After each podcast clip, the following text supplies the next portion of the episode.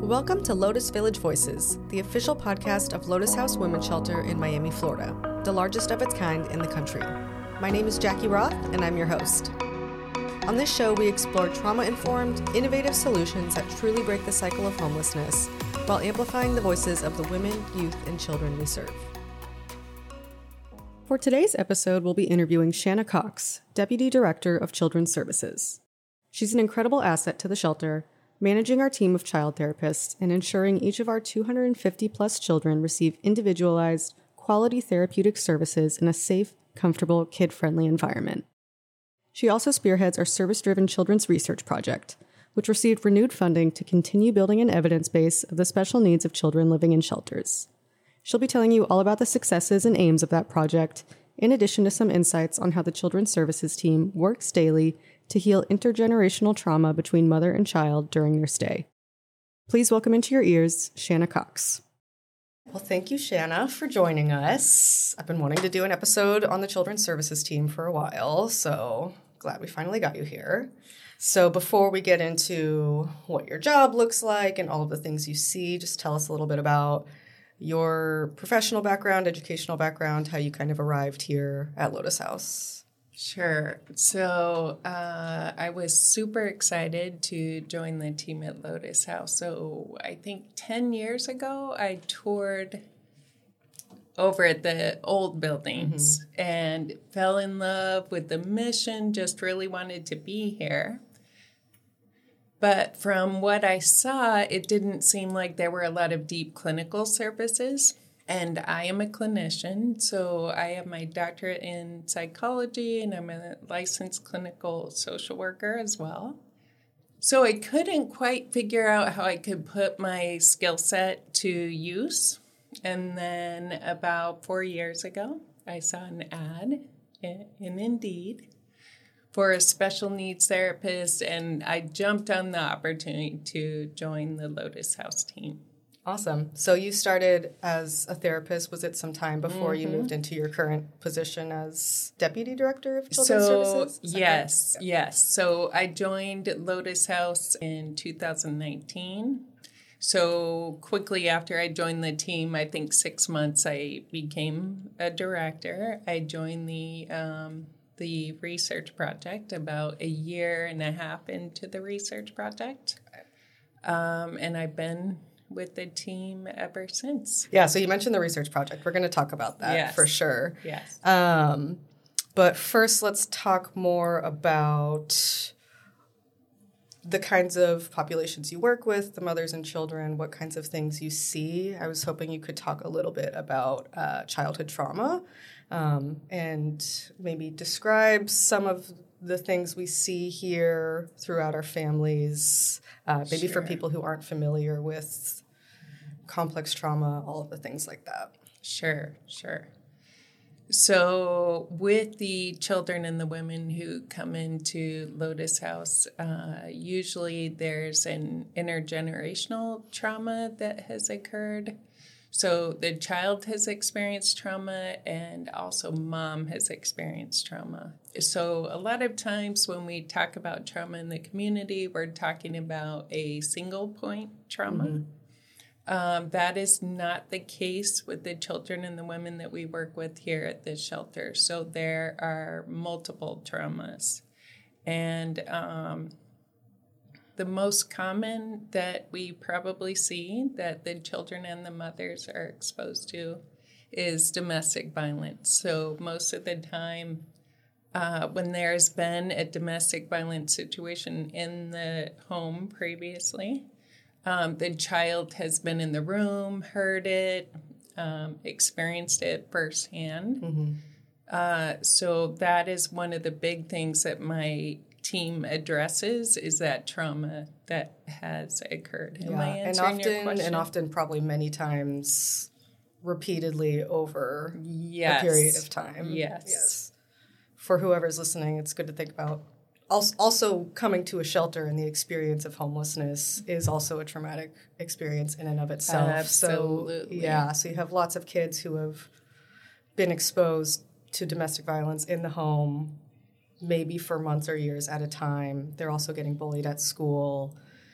they lose their home, they're coming into a shelter. There's so many Right. things. It's such a it's very multi-layered and Yes. complex. Uh, absolutely. Yeah, and we have upwards of 250 children living here. So maybe you can talk a little bit about what the Children's Services team does, what kinds of services we provide to all of these children and their Sure. mothers. Sure. So, Children's Services is both a counseling team and a research team. So, basically, when children come into the shelter, they receive an assessment. Um, and depending on what mother expresses concern about, the child is assigned to various therapies. So, the assessments also provide a really uh, vital service in that they help us to identify any developmental issues or speech therapy issues, um, occupational therapy issues. Any of these concerns we're able to identify early and and really intervene early um, to pro- to link them to community services and further assessment. So that is really one of the very important things my team does. Um, the other thing is based on those assessments, the uh, the child is assigned to a therapy. So we have many different therapies. Yeah, so I was going to ask about a few of the different Yes. modalities you guys offer. So uh, let me just refrain from using like the slew of acronyms. So let's see. Uh, for the younger kids, zero through five, we have video feedback intervention for positive parenting. Uh, we have child parent psychotherapy. And then we also have parent child interaction therapy for the older kids. So this overlaps a little bit with the younger kids, but the older kids, five to five on up, 18, I think we've had kids as old as 19, uh, receive trauma focused cognitive behavior therapy. Or the little ones within that age group can also receive parent child interaction therapy. So depending on what mom reports, we're addressing different things. So, the parent child interaction therapy and the video feedback intervention um, therapy really focuses more on behavior and on the parent child interaction. Trauma focused CBT is more focused on, on the trauma specifically child parent psychotherapy is also focused on the on the uh, trauma. So once um, once the children receive this intervention, they they get a post assessment, and we're able to gauge, you know, what kind of effect and impact these therapies had on the kids. Yeah. I also was kind of curious. I had a question about the video feedback therapy. How does that work? So they is it like a live feedback or we record the session and then evaluate Sure. it later? So uh, the counselor will record certain um, segments, and then they write up a script and provide feedback to mother and um, helps mom to be more sensitive to what's happening with their child and even their own interaction. So so far the moms really like it because they're able to see themselves on the on the um, video and the counselor is there telling them oh look how he looked to you for guidance and helps point things out to mother that maybe she hadn't noticed Yeah, before. they're they're getting feedback about everyday interactions that they have with their child, Right, basically, right. which is so valuable. yes Yeah. And so a lot of times you'll hear mom say things like, I didn't notice that. Oh, mm-hmm. yeah, he is looking at me. Okay, he was listening to me. Yeah. So the other modalities, if you want to touch on like what the actual session looks like when when the child and parent are in counseling, or just other parts that Sure. you think are personally interesting that you want to Okay. highlight. So, parent child interaction therapy is typically 10 to 12 sessions. The first half of PCIT So that's the acronym. The first half of PCIT is about helping mom and coaching mom to play with her child and to connect with their child, to follow the child's leads, lead, to pick up on the child's cues.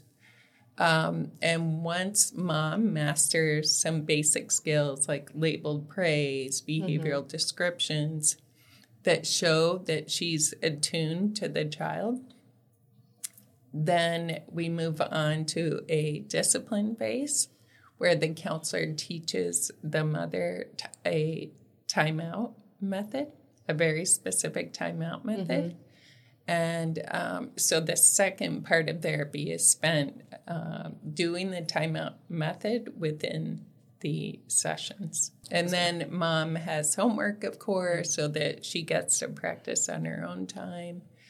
Um, and it really is quite astounding mm-hmm. to see the results. Yeah. Mm-hmm. Yeah. I love that it uh, leads with the play and praise and mm-hmm. kind of the mm-hmm. more positive praising end of things with the child before yes. moving into the discipline. Yes. I think it shows that the discipline is really rooted in this kind of supportive strategy. Absolutely. Yeah. Yes. That's interesting. Let's just slide into then how this fits into the research project. Sure. So, so at Lotus House, we always try to not only provide these services, but also kind of document it and glean as much insight and research from it as we can so that we can share our findings with other people as opposed to just keeping everything in house.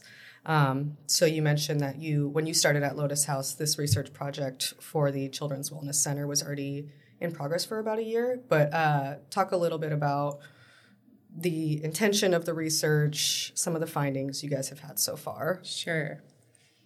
So, the objectives of the research are really to identify the needs of the children and families here at Lotus House um, and once we identify those needs, provide early intervention.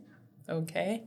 And then, based on an initial assessment where we gather information from mom, we're able to provide therapies and uh, see which therapies are really the best for our children here at the shelter Part of the reason we gather this information is because we want evidence based uh, information to offer the community so that they can also provide these deeper supports for these families. Right. Yeah, I mean, we have all the things that we do here, but we also want to make sure that it's rigorous and contributing to an Absolutely. evidence base that is easily replicable in other places and not just us like willy nilly doing these programs and seeing if they work. We we do try to yeah stick pretty right. closely to right. creating an evidence base. Exactly, um, and also using the evidence based information to advocate for these families in the community. Yes, right. This, That's a great point. Yes, this research project is not done out of curiosity. Mm-hmm. Uh, it's really meant to um, steer the services and make sure that these families receive the best services possible here within the shelter and once they leave the shelter. Right. Yeah. And I think um, a big reason that we started the project too is that there was such a, a dearth of evidence base available for how to serve sheltered children and mm-hmm. families, mm-hmm. especially, especially in a shelter setting like this and in a woman's shelter where you do have a higher incidence of domestic violence, and we mostly serve women and children. Um, so, as we were creating these programs in Lotus House, we're unable to see what else had been done right. in the community. So right. that's a big reason why we started yeah. it too. I think. Yes, yeah. absolutely. We identified a need, and we, uh, you know, we went for it, and we're actually in the middle of well, at the beginning of our second research project. So we completed one last year and we began, we were thankfully funded by the Children's mm-hmm. Trust mm-hmm. for a, a, second research project. Awesome. Congrats. Yes, thank you. Yeah, that's awesome. So tell us, I'm sure that means that there were good results, there were good findings. Can you talk a little bit about what we saw from the first year of the project? Absolutely. So we assessed over 1,500 children, and we found that the interventions that we provided decreased trauma. So every intervention that we provided decreased trauma for all the children. And then uh, we also saw that the interactions between the mother and children um, became more positive. So that was a good result as well. And of course, we, we saw a decrease in behavioral difficulties. Yeah, that's huge. That's awesome. Yeah. Yeah. Super exciting. Yeah, because of course we want to work at tackling the trauma that's going on, but also just improving the actual relationship right. between how the mother and child interact right. and how the child's behaving on a daily basis. Right. Yeah, and you you touched on um, how the assessments, in large part, are to identify developmental shortcomings, any behavioral issues, and that for sure is a major symptom of trauma that I think maybe the larger population doesn't realize when we have this kind of conversation about trauma right. is that it really impacts the way that the child is going to interact with other kids their age, interact with other adults and authority figures. It might affect their performance in school. Right. And then that affects everything else. Right.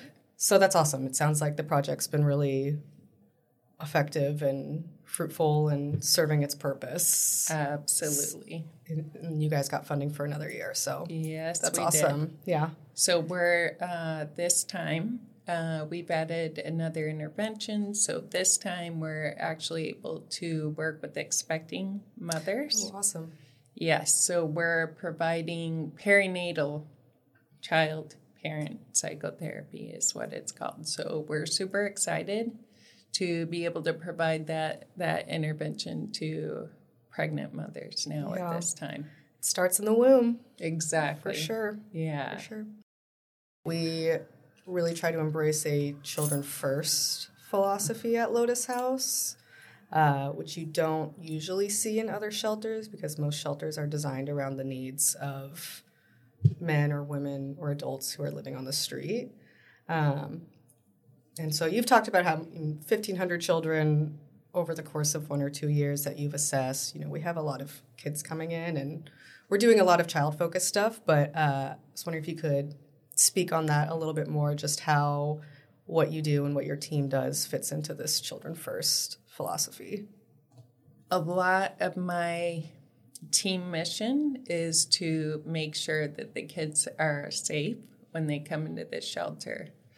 So, we, yes, we provide these interventions, we're running this research project, but it's really my team that provides a deep clinical uh, supportive connection to the families.